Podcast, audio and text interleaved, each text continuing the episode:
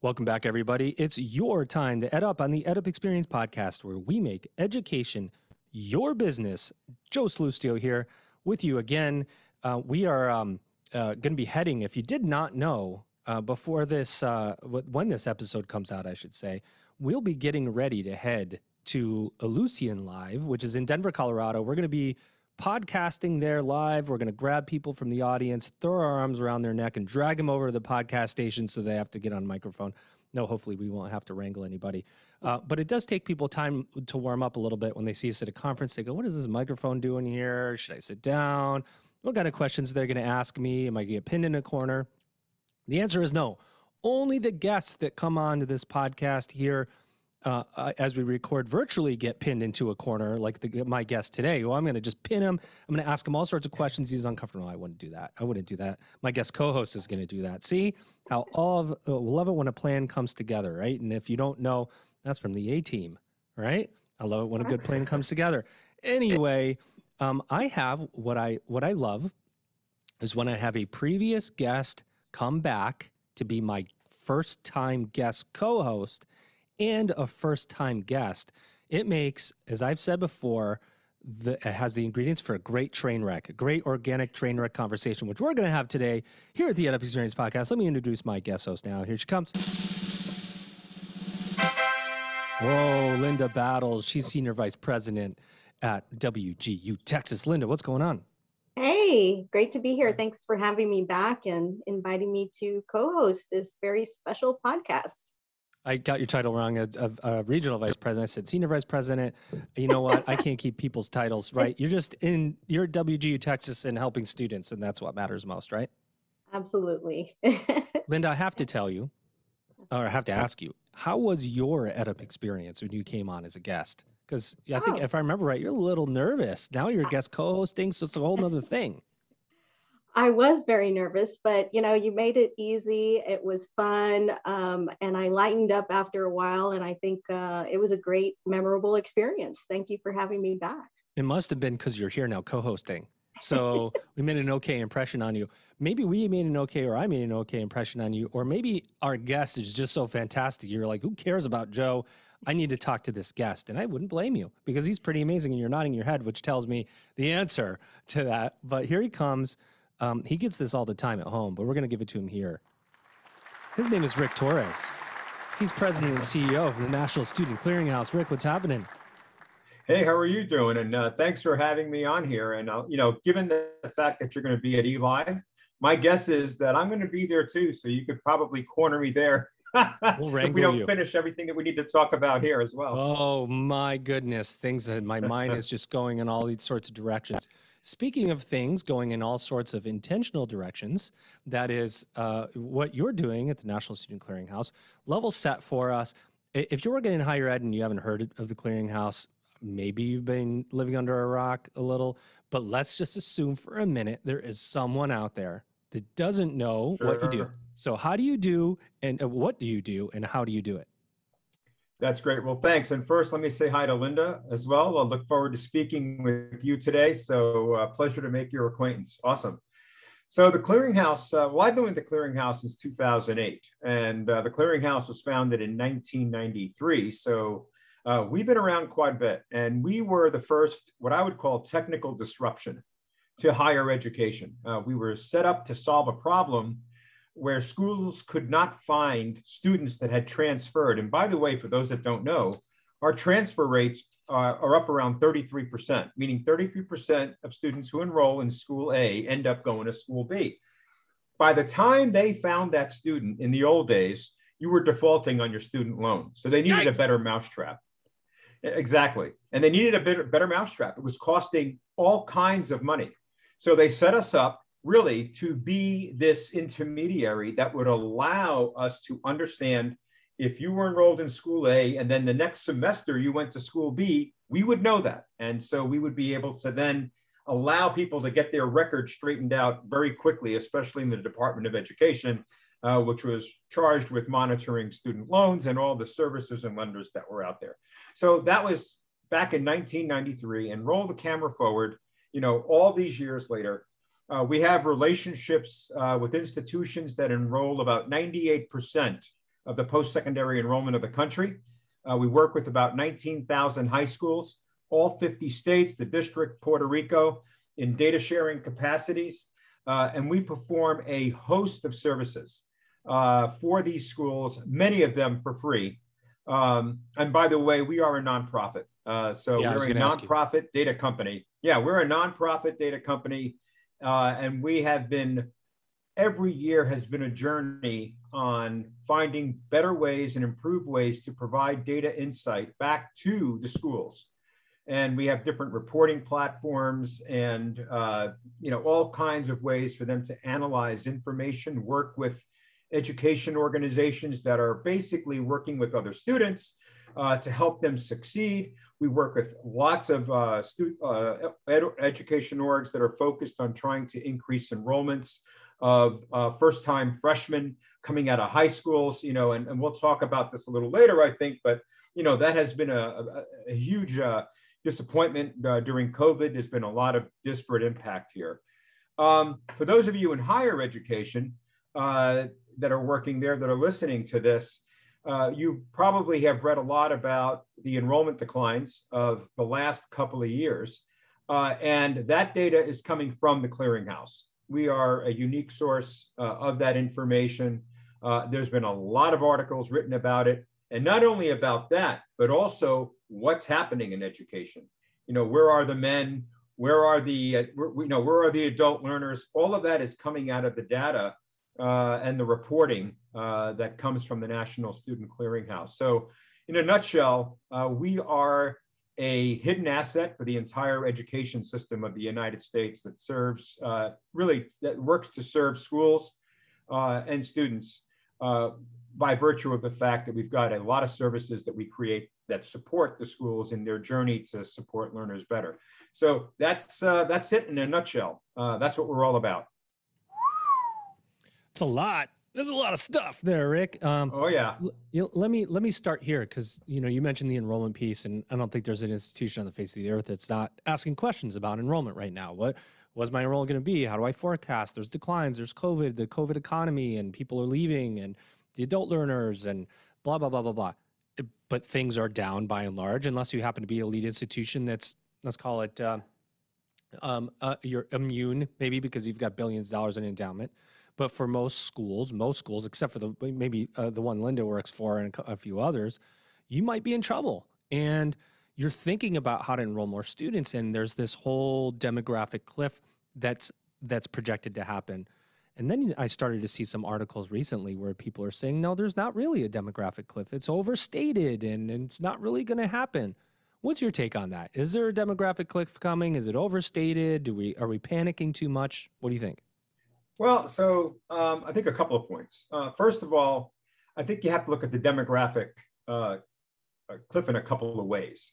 Um, the first question you have to ask yourself is the as it relates to the de demographics and college access, are students going to be less likely or less eligible to go to college as part of this? Or are we improving our systems where more students could actually be accepted that historically have not been? Right. So this all starts to boil down to what is the role that, that higher education is now playing in the journey of a student as they're considering their options to move ahead. And part of the demographic question is whether or not you are actually meeting the needs, the evolving needs of the dem- of the demographic sectors.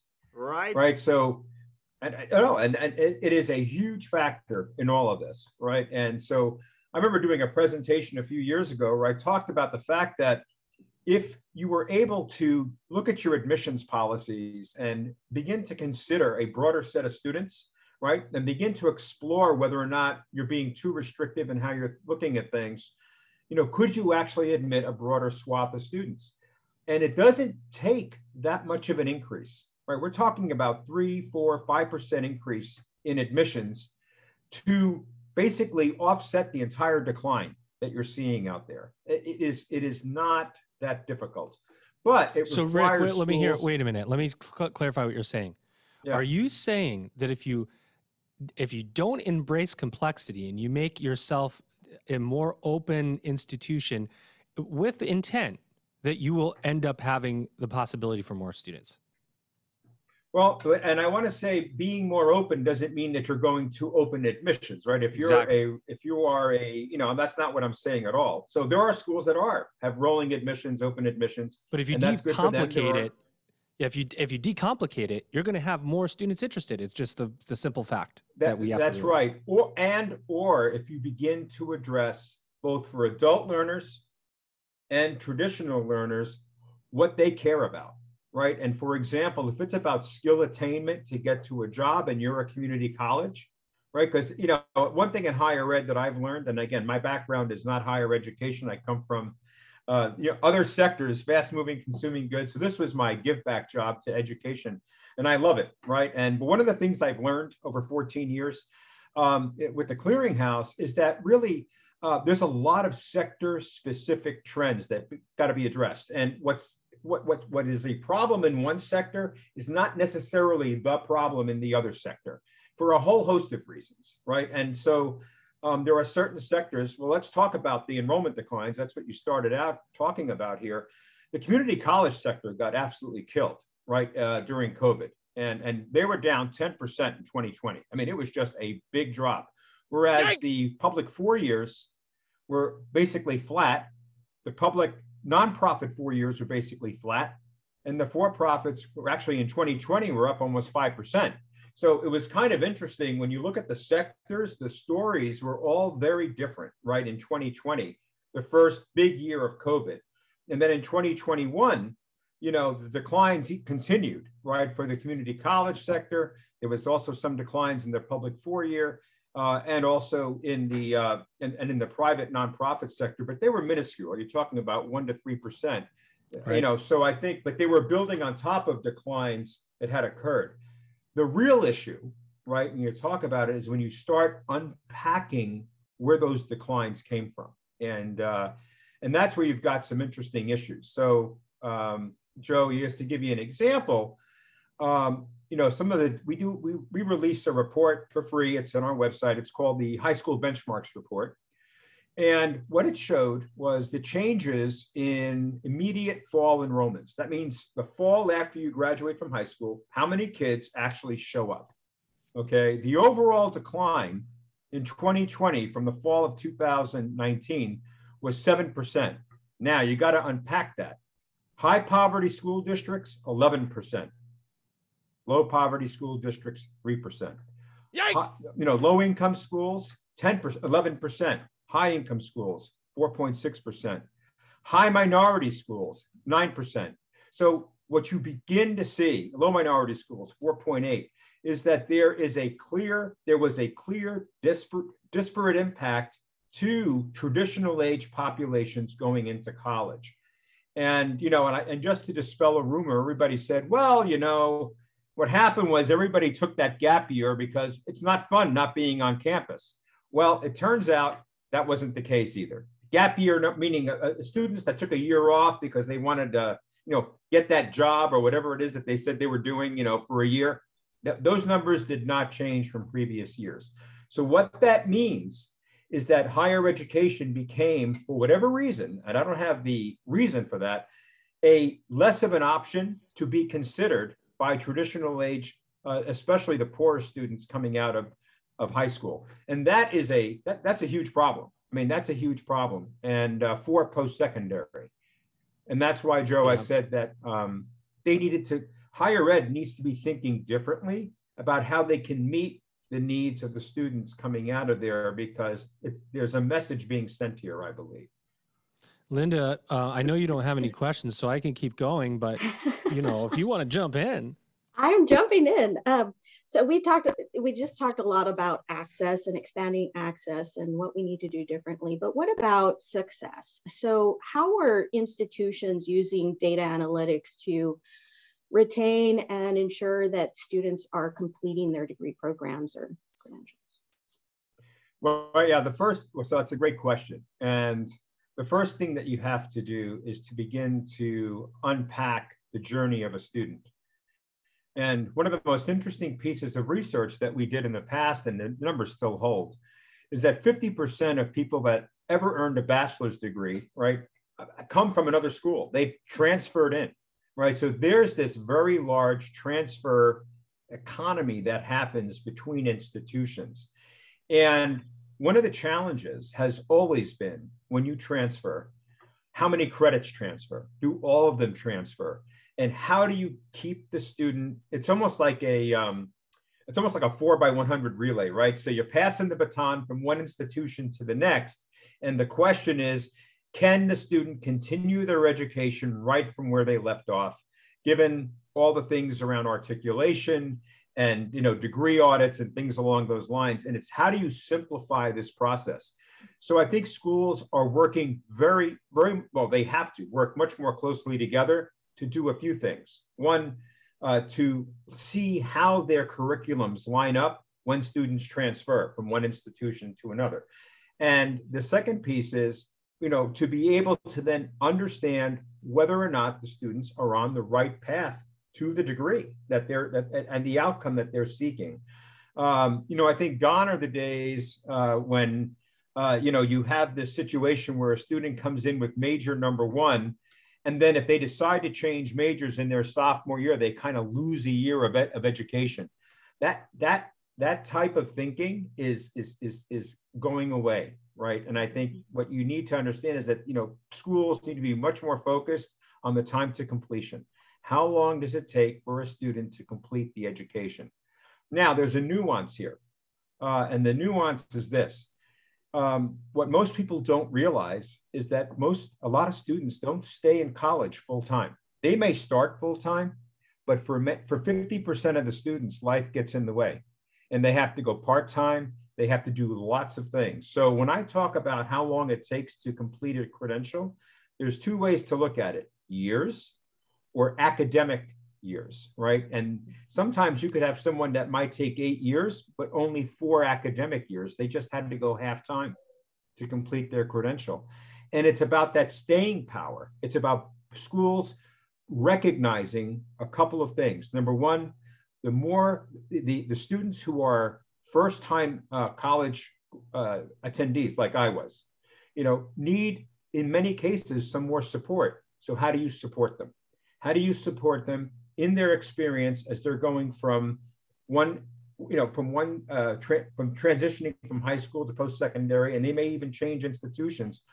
What is the community of care that needs to happen in order to support that student on their journey going forward? And I think this is, I think this is an important recognition uh, in terms of helping students complete is that they it's not just about the academics they need support they need other types of enable, enablements to help them get there and i think the school the more that we begin to emphasize this and and begin to help students to meet them where they are and help them on their journey forward i think we're going to start to see and the completion rates have, have started to increase but i think we're going to begin to see even those rates hopefully go even higher so 100%. i think that's something that uh, schools care about Audience agrees. Keep going, Linda.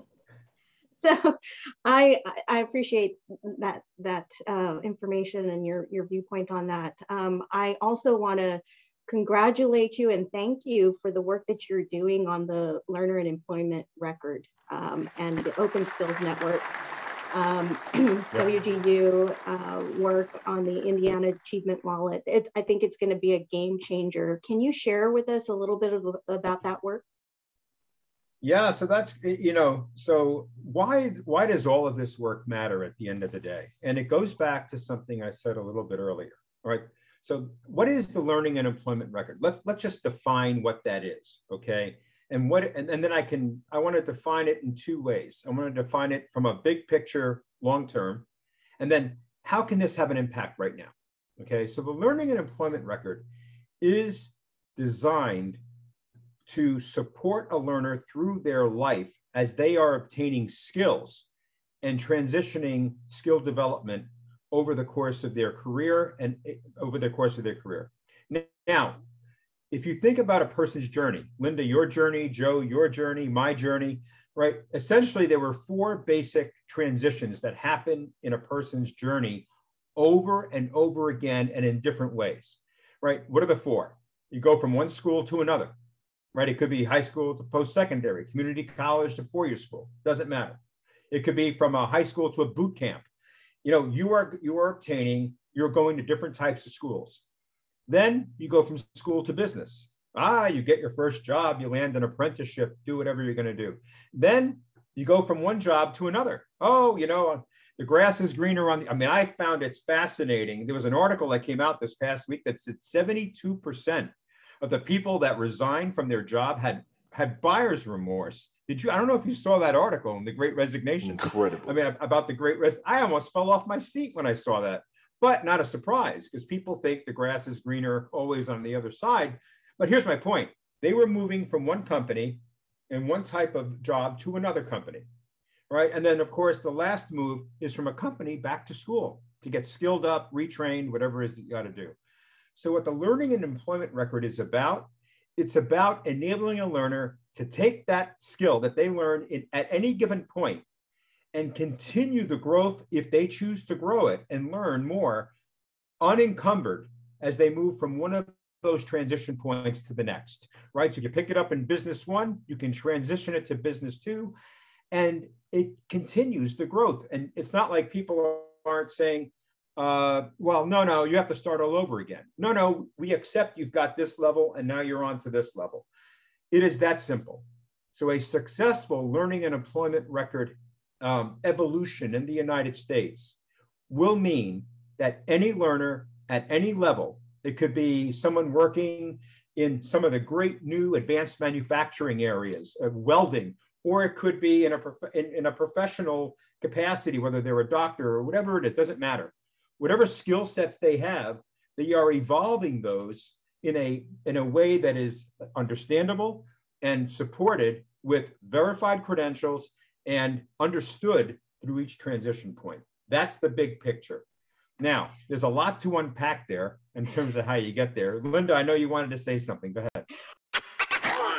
Hey, everybody, head over to www.edupexperience.com our website where you're going to find all of the episodes that we've recorded categorized so that you can ensure that you're spending your time listening to the podcasts that are most important to you.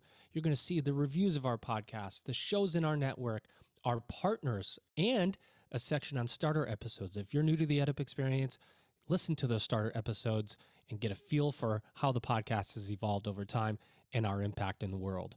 www.edupexperience.com. I was going to say we have what over a, a, thousand members of the Open Skills Network of yep. businesses, um, education providers, nonprofits. Um, how do we expand that? Because you're going to need to have universal use of um, of the records, the achievement wallet. So right. So I think. Uh, yeah, I think a lot of it's going to be based on getting the use cases out there and demonstration, right? And this is going to be you know, so think about the four, the learning and employment records. So the Indiana Achievement Wallet you mentioned and the work that we were doing there. Um, there are four basic groups that this wallet ecosystem addresses. You have the learner, right, which could be at any age. You have the community of care, right, which is again, remember we talked earlier about the wraparound services that are needed to support learners. Well, there's a module for them. There's the school itself. And what does the school care about? Well, the school wants to know if, okay, if a student is interested in a technology job, um, I can, I can, you should be able to look at the jobs that are out there and the skills that are required for those jobs, right? And this is where an OSN comes in because you can have rich skill descriptors, which are descriptors that can actually work in education and in business. Everybody's speaking the same language, and that's really important here right? So then you have that piece. And then the final piece is the enterprise. So the ultimate prize here, right? What's the ultimate journey? And now this goes back. Remember, I said there were two pieces of this. I gave you the big picture. What's the, the short term possibility of this?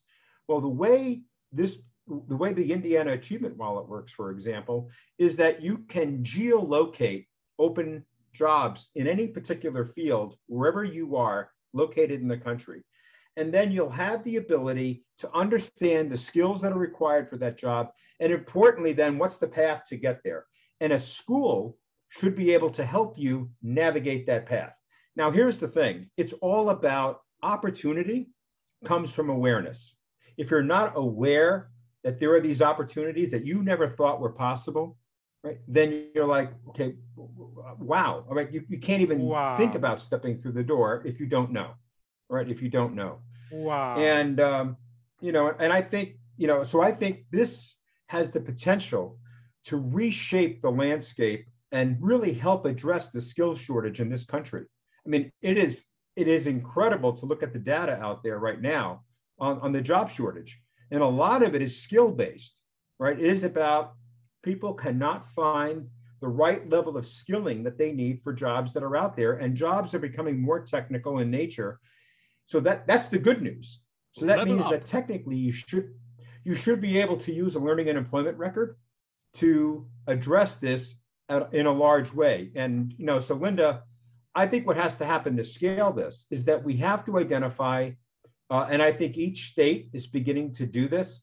The, the highest demand jobs and skills within their environments and be very intentional about saying we're going to support any initiative that we can do here to drive pipelines of work of, of, of, workers into these jobs for our state and if that begins to happen and i see it happening uh, the national governors association is doing a good job of, uh, of, of bringing a lot of this information together this is how you begin to get traction. Um, and I think, you know, again, our my goal, my ambition for this is to really help bring bring to the fore a skills-based currency. Right now, this is in addition to higher education. No one is saying higher ed's, you know, going the way of the dodo bird, but it's about. I think higher education is very valuable, but the, what you have to do is kind of complement that higher ed with a way for learners to translate that degree to a set of skills that they can deliver to the workforce that workforce understands. And I think that is the opportunity right here. That's exactly right. That's what that's what's going to make it work. So Linda, I don't know if I know it was kind of a long-winded answer to your question. Long-winded good answer. There. Long-winded good answer, but you know we, gosh, you know we've just reached the point in the episode where we got to play a game, guys. I hope you're willing participants um, here at the EdUp Experience, we, we do like a kind of a mid episode or three quarter episode game. I guess if you don't want to play, it's too bad because you got to play anyway. And Linda, you have to play too. Ladies and gentlemen, this is another episode of Higher Ed Word Association, where I give my contestants here, Ricardo and Linda, a word or phrase related to higher education, and we're going to find out the first words or phrases that come to their mind you can explain your answer. You don't just have to give me a one word answer back because that creates a lot of dead airspace that we don't want to have to edit out. So that's how we play here. First, Ricardo, here is your first one transfer credit. Make it fair.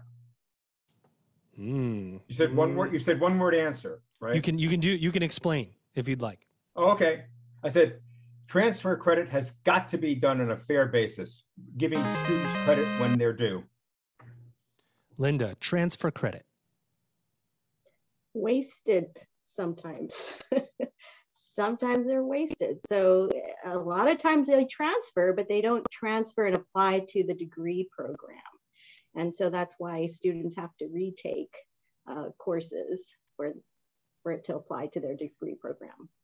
I like Linda's answer because that's what I meant to say, but she said it so much better than me. so we're gonna go ahead and give Rick. So I guess Linda wins that one. uh, yes, absolutely. Uh, Rick, data analytics. Equitable and eliminate bias. In other words, you need to have equity measurement and also ensure that your data analytics are unbiased. It's really important. Linda, data analytics? Necessary. they are necessary in anything that you do. Uh, you shouldn't, they've got to be, you've got to be data, data driven. And then exactly what Rick said. So yeah, I, I would give it to Rick. We're gonna give it to both of you this time. Uh, Elvin, my producer, he's not here, but he's here in spirit. He said, "Give you both the correct answer." Oh. Uh, uh, Rick, degree value needs to be fairly uh, attributed. Okay, so I think the data that's out there right now um, does a good job of scratching the surface of a value of a degree. I think, uh, you know, but it, it, it is a multivariate question, and the, the value of a degree depends on a lot of things outside of just how much money is somebody earning six years after they start. So I think uh, that, that that creates a one-dimensional answer to that question, which could be problematic. Right. Linda, degree value. ROI. So that's uh, the affordability based on what you pay and what you loan, what you get out in loans, and then what you ultimately earn in first year earnings. Mm-hmm. Uh, we like to earn, earn and learn, learn and earn, yes. earn and learn. Either way. Last one to you, Rick. Student mental health. Wow. Um, big issue big, big issue and has exploded uh, since COVID. Um, uh, so I'll, I'll, i can extrapolate on that a little bit if you'd like, or or not. Okay, so you know the the pre-COVID numbers, especially in some of the larger universities uh, in the country, um, was that about one in five students had declared some type of mental health related issue that needed to, you know, that they were taking on medications or whatever it is, right? They, so those are the anecdotes that were out there about the level.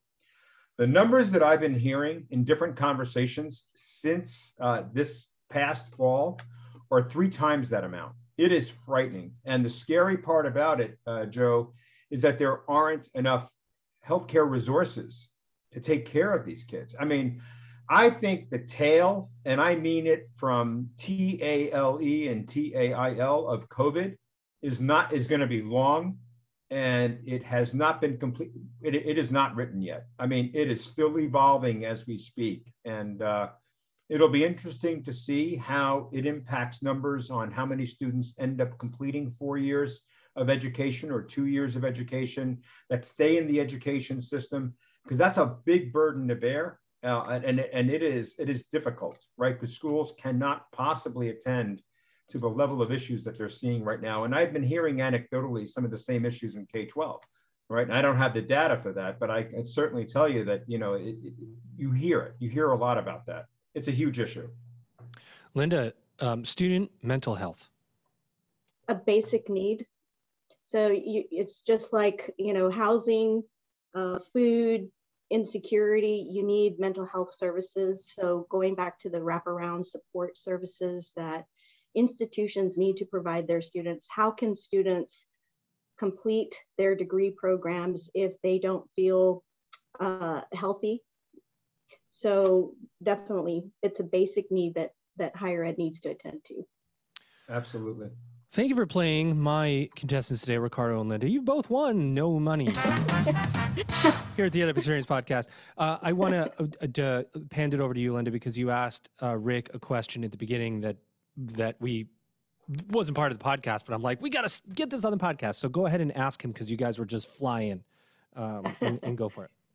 Well, first of all, uh, Rick, I want to say that I'm always proud to see um, people of color in such high ranking positions because especially in higher education and as you as a latino uh, because there's so few of us and so uh, i really uh, want to hear what your story is um, because i think that that it, it can be very um, telling for others who are trying to move up the same way um, and, and then the other one was having to do with uh, Hispanic serving institutions. Uh, I read an article last night where, you know, the National Student Clearinghouse Research Center had said that Hispanic enrollments in higher education fell by 5.4%.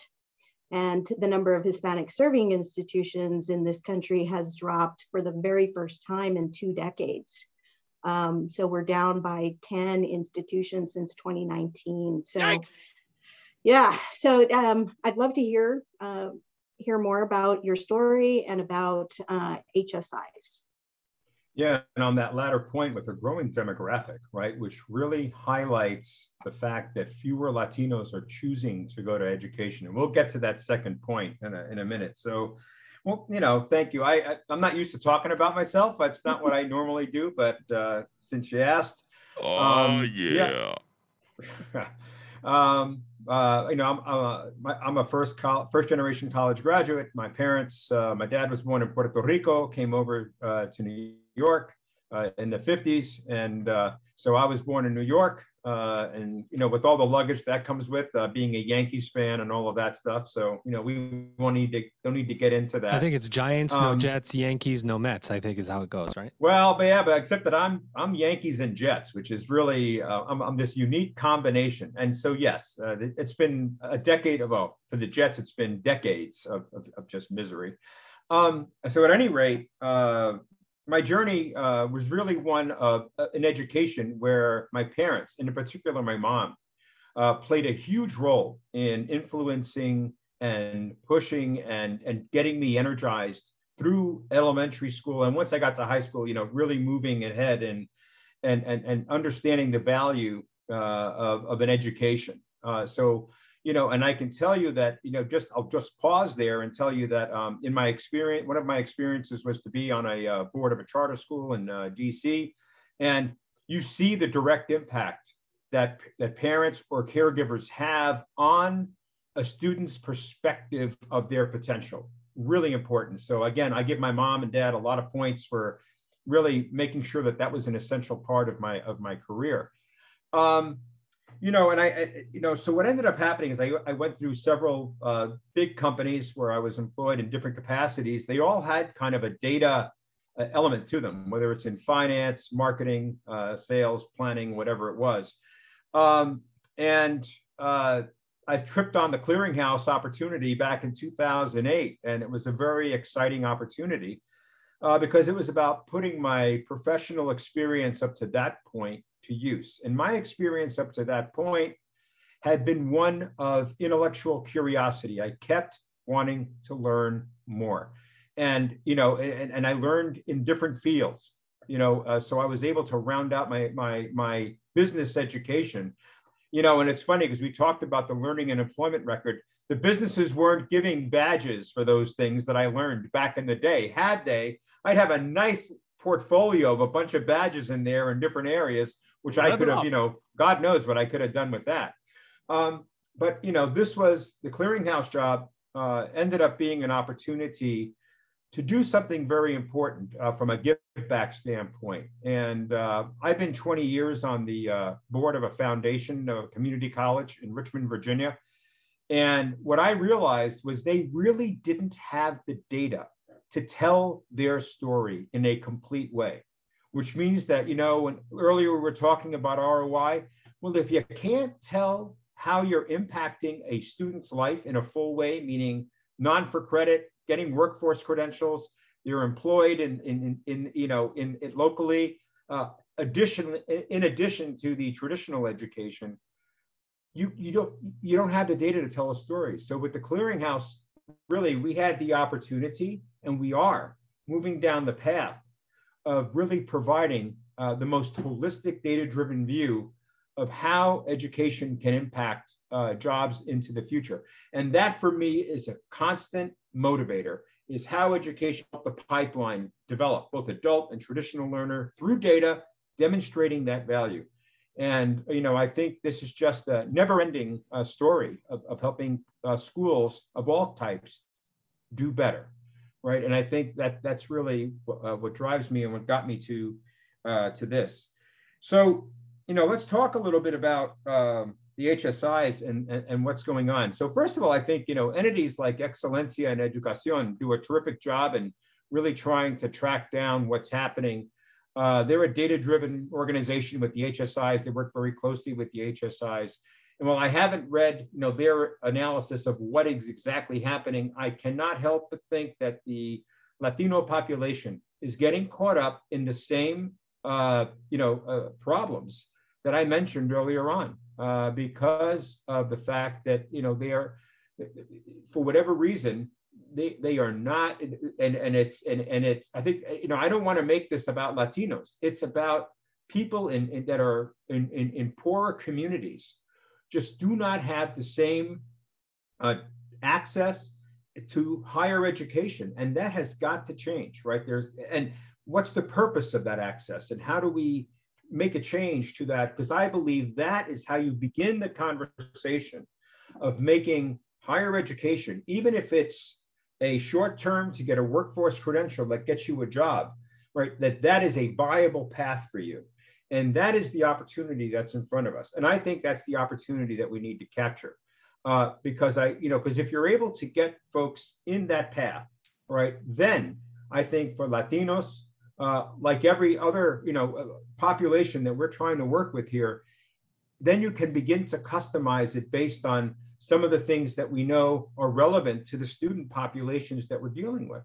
Uh, but you've got to start with at least getting them interested in coming through the door. And I think this is one of the biggest challenges uh, that we have right now. Um, you know, I think schools, uh, I don't think schools are intentionally trying to not admit, you know, uh, people. I mean, they're short on enrollments. So this is about making it a place that students want to go to and have access to, which means that you have to change how you're approaching these students, in my opinion. That's access how it starts. Granted. I would say, thank you. I would say that Rick is uh, fire, fire, fire. He's on fire, ladies and gentlemen. If you get him going, if you wind him up, I don't think he's going to stop. He's just going to keep. He's going to keep killing it. No, no, no passion about this issue about fire. leveling the playing field, right? Well, Linda, if you, have, I have got our two final questions. If you have any more for Rick, now's your chance, or I can move to the final two. We're ready. Go All right. move to the final two. Rick, we asked the same two questions of every guest to close out our episodes. Number one, what did we not say about the National Student Clearinghouse that you would like to say? Anything we didn't cover that's important to the organization, to you, events you're going to, talks you're giving, whatever, anything that comes to your mind to plug your website, whatever. This is your chance to just lay it on our listeners. And number two, what do you see is the future of higher education? You like my pauses there because I have to make it sound like it's yeah, it is was, very important. That was very that was very intentional. Very good.